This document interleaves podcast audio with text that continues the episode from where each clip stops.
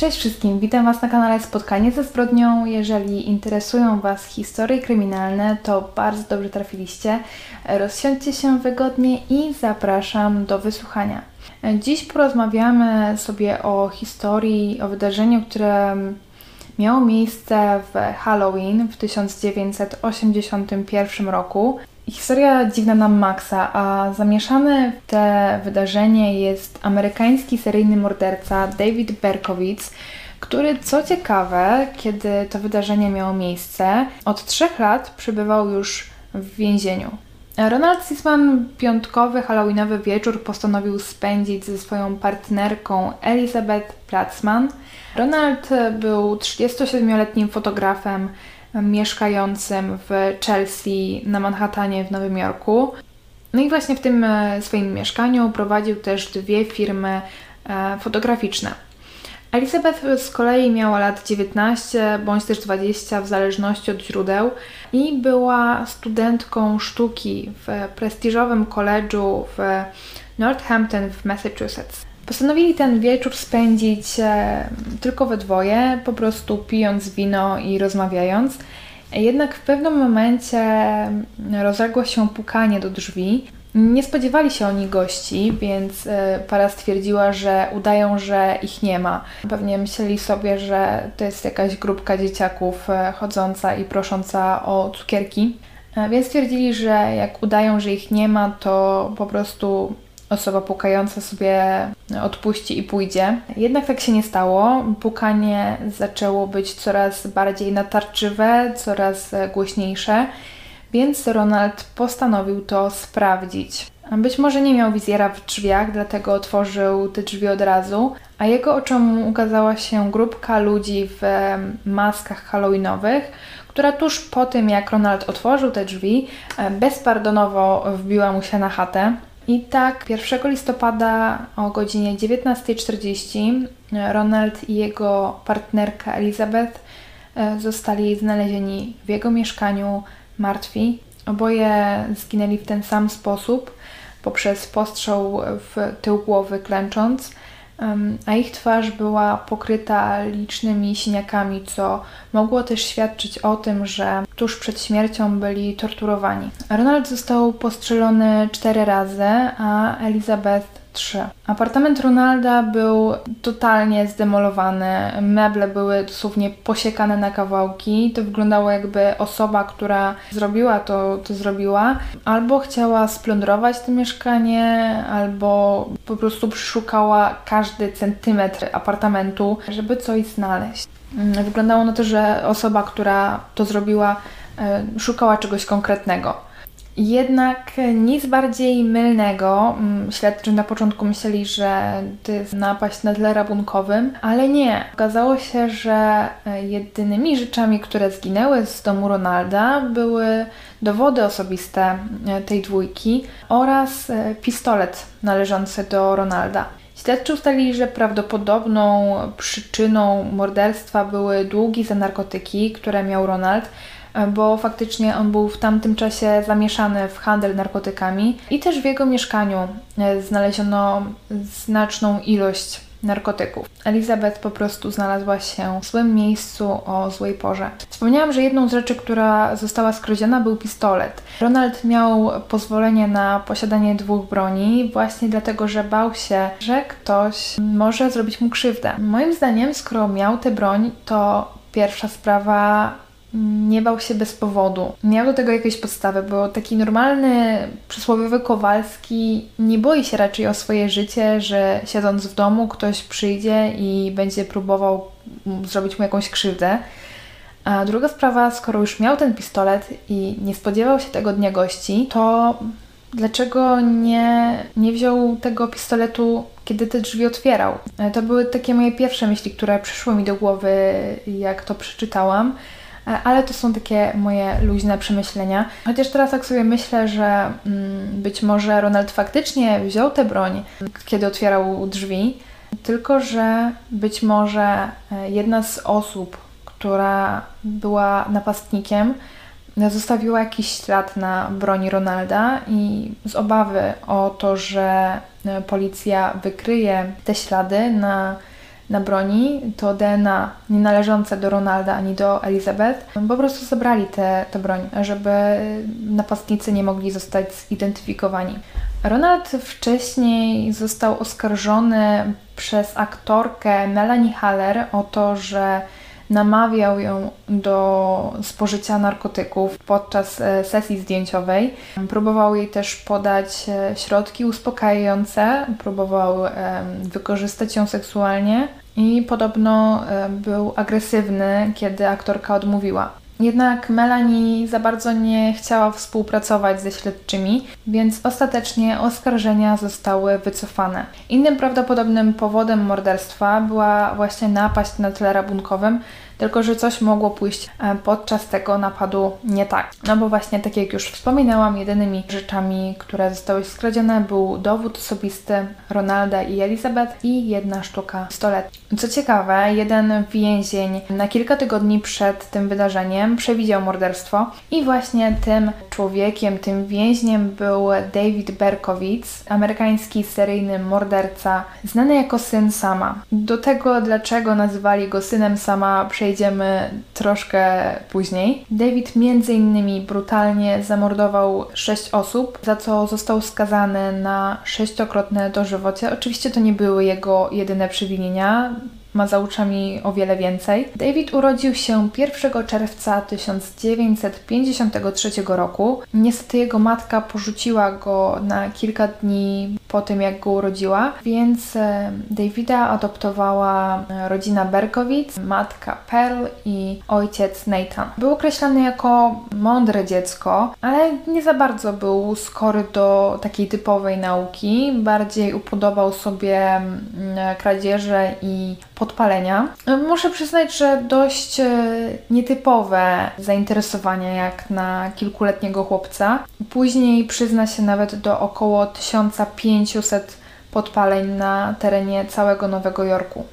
Przez sąsiadów był określany jako rozpieszczony. Jego rodzice po tym, jak David zaczął sprawiać problemy wychowawcze no, związane z tymi podpaleniami itd., tak postanowili zabrać go do psychiatry, do jednego, drugiego, piątego itd., tak ale wszyscy twierdzili, że z Davidem jest wszystko względnie okej. David nigdy, będąc młodym, e, nigdy nie zrobił czegoś na tyle poważnego, na tyle złego, żeby postawić go przed przed sądem e, dla nieletnich, czy żeby dać mu kuratora. Być może wpływ na jego późniejsze zachowanie miało to, że pojechał na misję do Korei Południowej, kiedy miał 18 lat, gdzie też mógł wykazać się jako strzelec e, i podobno był w tej dziedzinie szczególnie uzdolniony. David był też znany jako 44th Caliber Killer, bo właśnie taką broń wybierał dla swoich ofiar. W zasadzie swoje pierwsze ofiary atakował nożem, ale chyba stwierdził, że to nieefektywne, więc e, postanowił sięgnąć po większy kaliber. W związku z tym, że jego matka go porzuciła, jego adopcyjna matka zmarła, kiedy ten miał 14 lat, a jego macocha nie dogadywała się z nim za bardzo. David stwierdził, że kobiety są powodem całego zła na tym świecie.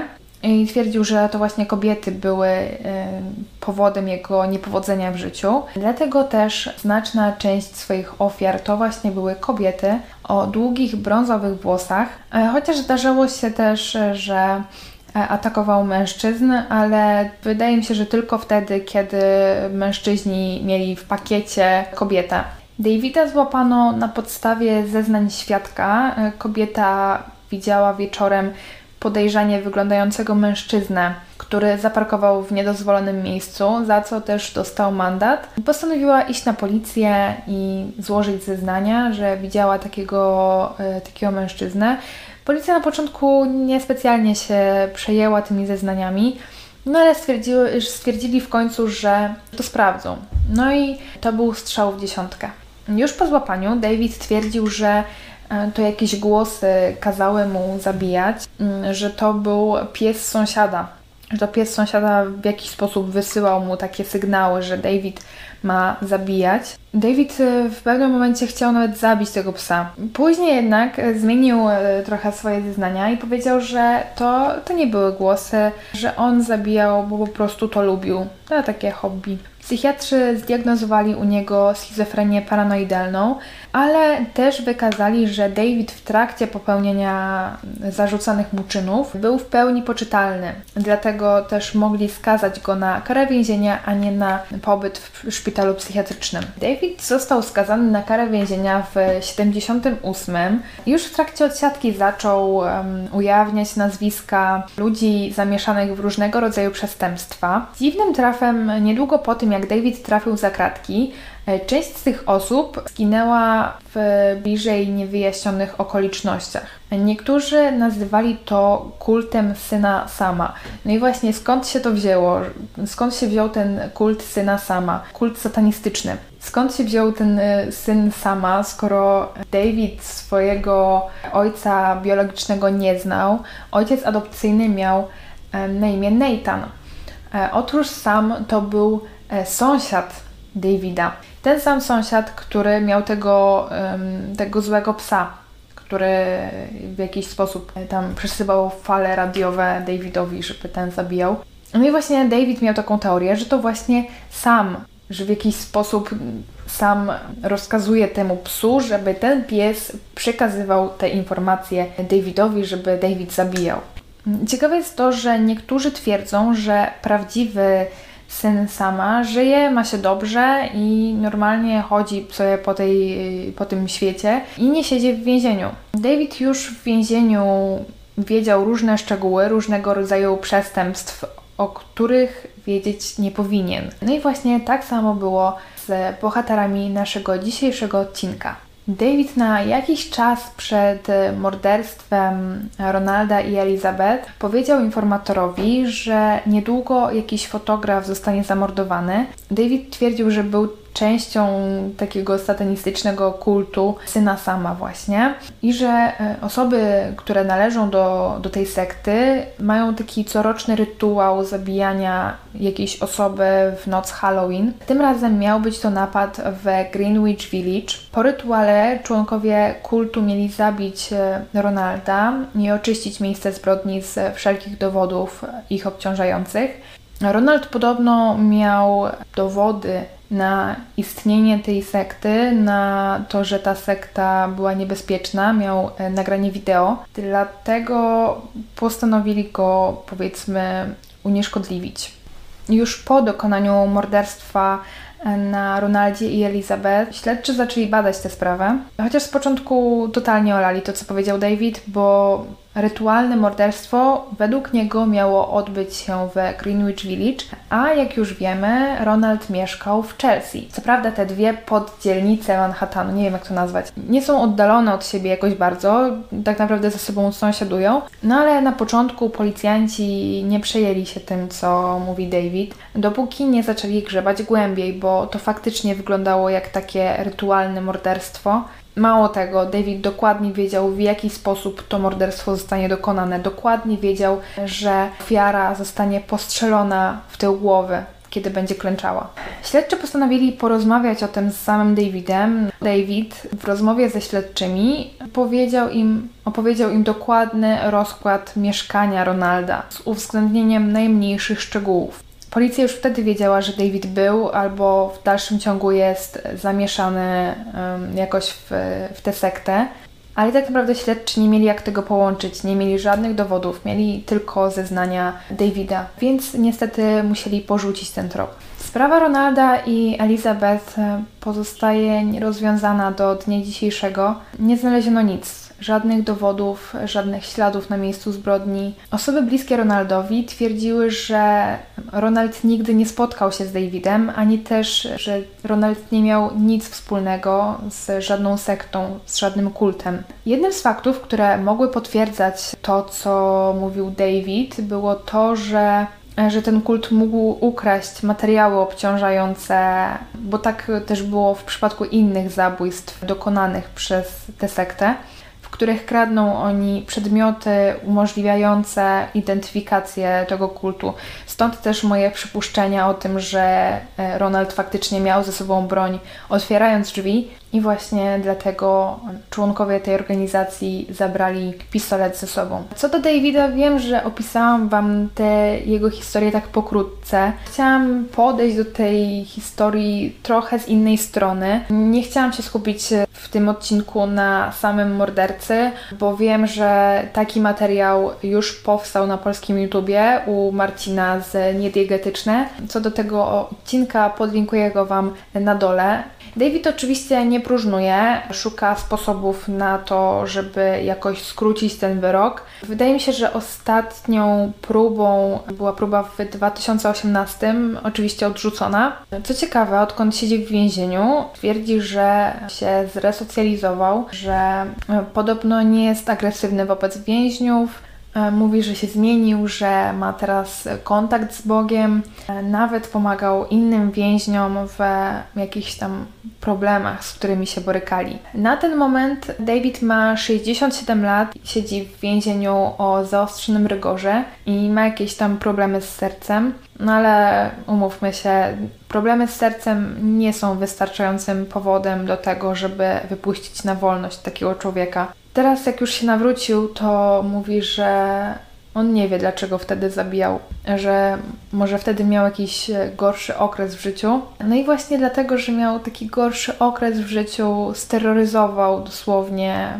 pół Nowego Jorku, bo serio, kobiety bały się wychodzić na ulicę z racji tego, że David, że ofiarami Davida były głównie kobiety, które miały długie brązowe włosy, to kobiety specjalnie chodziły do fryzjerów, obcinały włosy i farbowały je na blond. A to wszystko dlatego, że David miał cięższy okres w życiu, więc dlatego strzelał do niewinnych ludzi. To już wszystko, co dla Was dzisiaj przygotowałam. Dajcie znać, jak Wam się podobała ta historia, czy może znaliście ją wcześniej. Tymczasem dziękuję Wam bardzo za wysłuchanie. Zapraszam Was też do sprawdzenia moich poprzednich odcinków. A teraz życzę Wam miłego dnia, tudzież wieczoru i do usłyszenia